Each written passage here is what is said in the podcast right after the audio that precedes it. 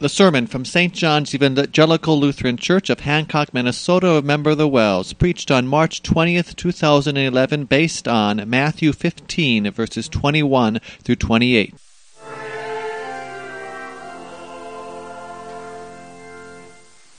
Please stand. Grace and peace to you from God our Father and our Lord and Savior Jesus Christ. Amen. The Word of God through which Jesus brings us His mercy today is Matthew chapter 15, verses 21 through 28, the Gospel that you just heard. Please give your attention once again to a portion of the reading. A Canaanite woman from that vicinity came to Jesus, crying out, Lord, Son of David, have mercy on me. My daughter is suffering terribly from demon possession. This is the word of our Lord. Please be seated. Dear friends in Christ Jesus, fellow saints, washed clean in the blood of our risen Savior. Why, God? Why my daughter? Why did this strike my family? Among so many who do not serve you, we do. How hard it is to follow you when all those around us do not. Why this added burden. I could well see those thoughts going through my mind if I were that Canaanite woman. She does not live among God's people in the land of Israel. She is not a descendant of Abraham. She lives in a heathen land. But she does believe in the true God, the Lord, the God of Israel she recognizes that Jesus is the Son of David, the promised Messiah. How difficult that must have been living where so many rejected the God of Israel and followed idols, or like so many in our day, just lived for this life. Can you hear the sneers she must have endured? And we might well imagine that God would deal gently with this gem of faith found in this filth of heathenism? Because often don't those thoughts creep into our mind that because I follow Jesus, God should bless me in this life, that my life should be better than the unbelievers? But no. No, we see that her daughter suffers terribly from demon possession, how that must have torn at the mother's heart. But where does she turn? To whom does she go? May the Holy Spirit, dear friends, work that same kind of faith and keep working that faith in you and me.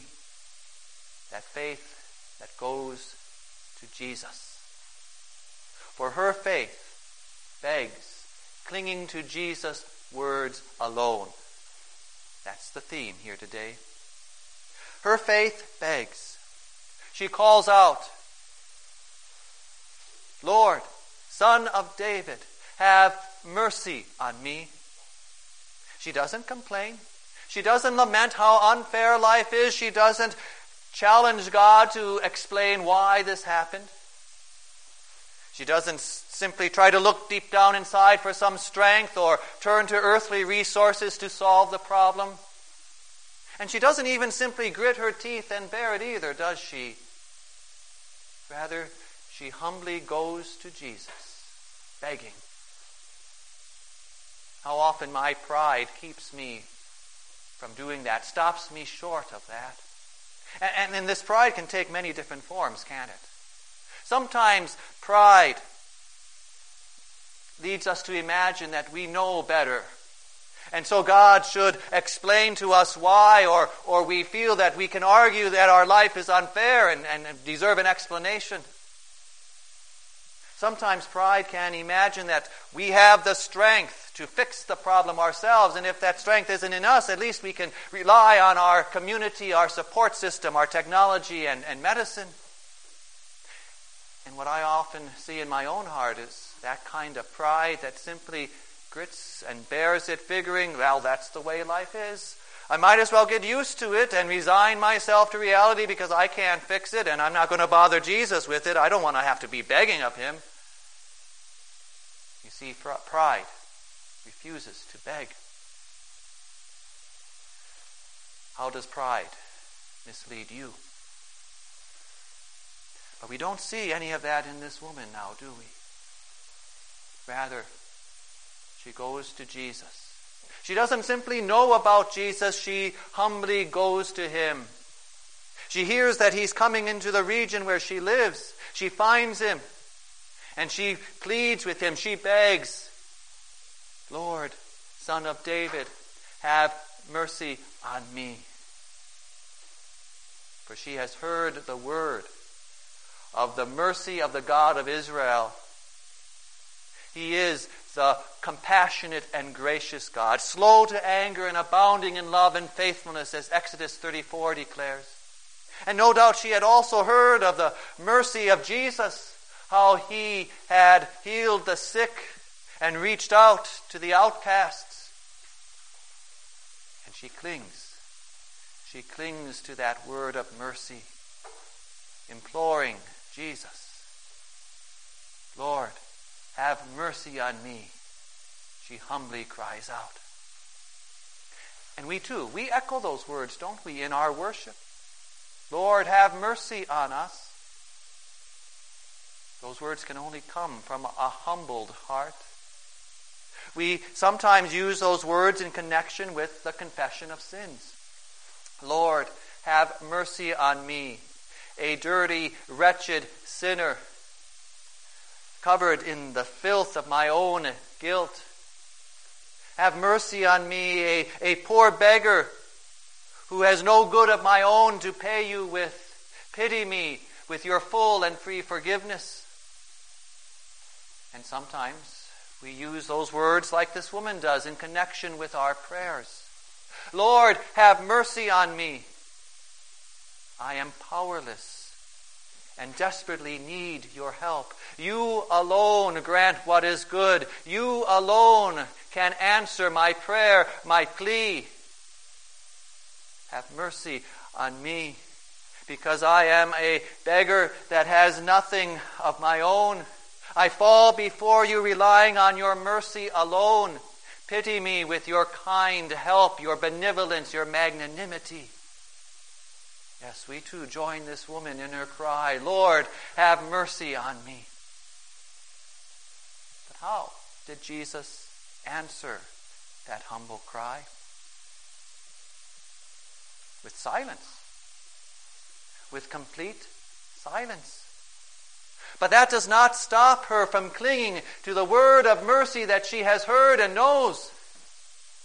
And clinging to that word of mercy, she still goes and follows Jesus and his disciples, calling out to them, pleading with them, begging, Lord, Son of David, have mercy on me. My daughter is suffering terribly from demon possession. And still, just silence. Jesus does not answer a word the text says. And this, dear friends, is a far greater struggle for the Christian than any earthly suffering, hardship, loss, or disaster. Why doesn't God answer my prayer? Has the Father rejected me as his child? Has Jesus forgotten about me? Has the Holy Spirit abandoned me? Why this silence? Why the silence? So that our faith, your faith, dear Christian, clings to Jesus' words alone. That is, to the Scriptures, to the Bible, His written word. For every word of the Scriptures comes from Jesus Himself. And the Scriptures are never silent, they continually call out to us.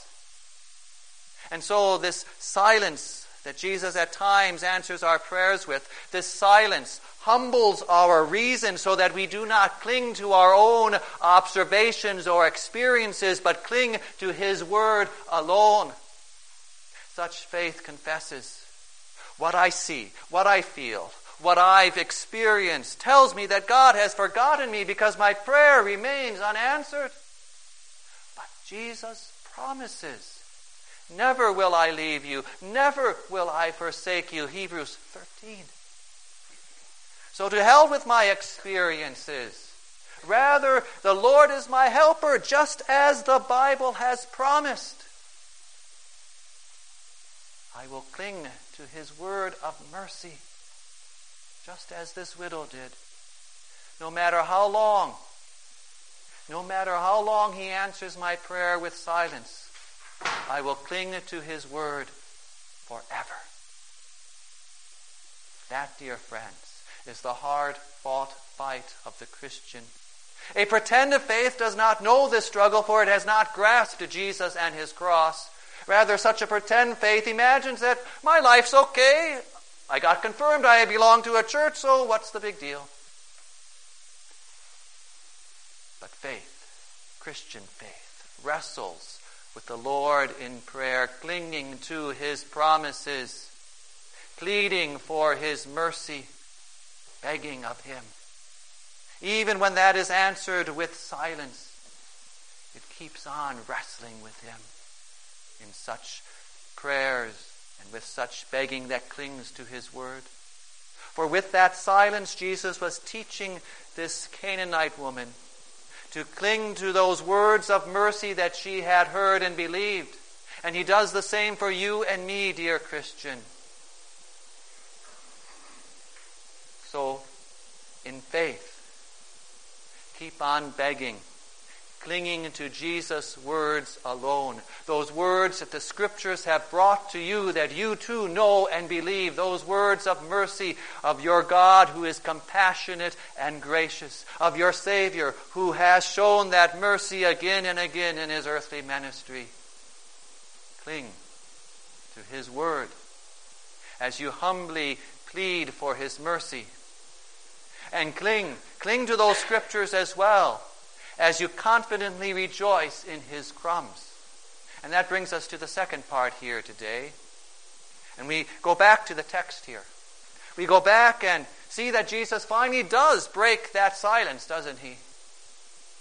But even then, his words do not sound all that hopeful, do they? He breaks the silence, but he makes it clear that his earthly ministry is focused on the people of Israel. That the gospel does not go out into all the world until after his death and resurrection. He says, I was sent only for the lost sheep of Israel. And yet, even those words, don't they at least have a hint of mercy in them? He has indeed come for the lost, for those in need, like a shepherd seeking his sheep. And what about that name, Israel? Doesn't it mean to struggle with God? Wasn't that the name given to Jacob when he wrestled with the Lord throughout the night in prayer? The woman continues to cling to the Lord's mercy. She falls before him and simply begs, Lord, help me. And Jesus replies, it's not right to take the children's bread and toss it to the dogs.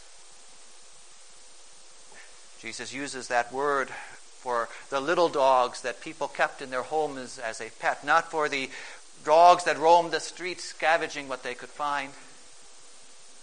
And faith, faith accepts what Jesus says. Yes, Lord, she answers. Your word is true. And again, we see her humility that we talked about in the first part. Yes, Lord, I am only a dog begging at the table.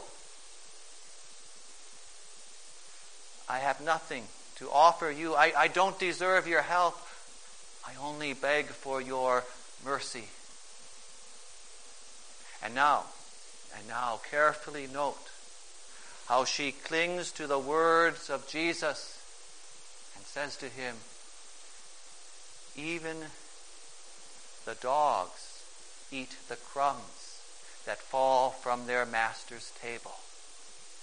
Yes, faith holds Jesus to his words.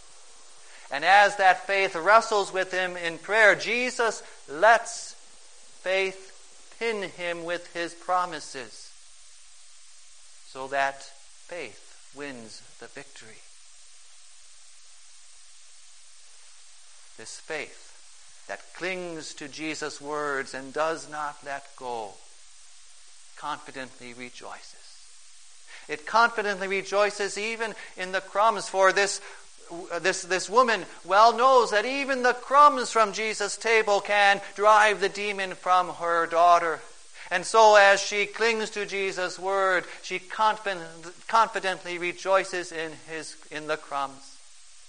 Yes, she has begged from Jesus, clinging to his word, confidently rejoicing even in the crumbs. And you, dear Christians, you know why the crumbs from our Master's table are more than enough to answer our prayers. For our Heavenly Father has already given us the greatest treasure of all, His own dearly beloved Son. Compared to Jesus, compared to his blood, compared to his victory on Easter. Anything else we could ask of him in prayer is but crumbs in comparison. For in Christ and in his cross, you already have the riches and bounties of heaven. You have that lavished feast prepared for you. And so, whatever else we bring to him, beg of him in prayer throughout our earthly life, is but crumbs in comparison to the riches he has already won for us. And so, we cling to that word. We cling to that word that has brought us such heavenly riches through the scriptures and the sacraments. Maybe as we wrap up here today, I can learn a few lessons from my dog. She is not too proud to beg. When we gather around the supper table, she's there looking up with her brown, pleading eyes. And even though we ignore her, she continues waiting there patiently with those eyes that beg without saying a word. She knows that we will feel sorry for her.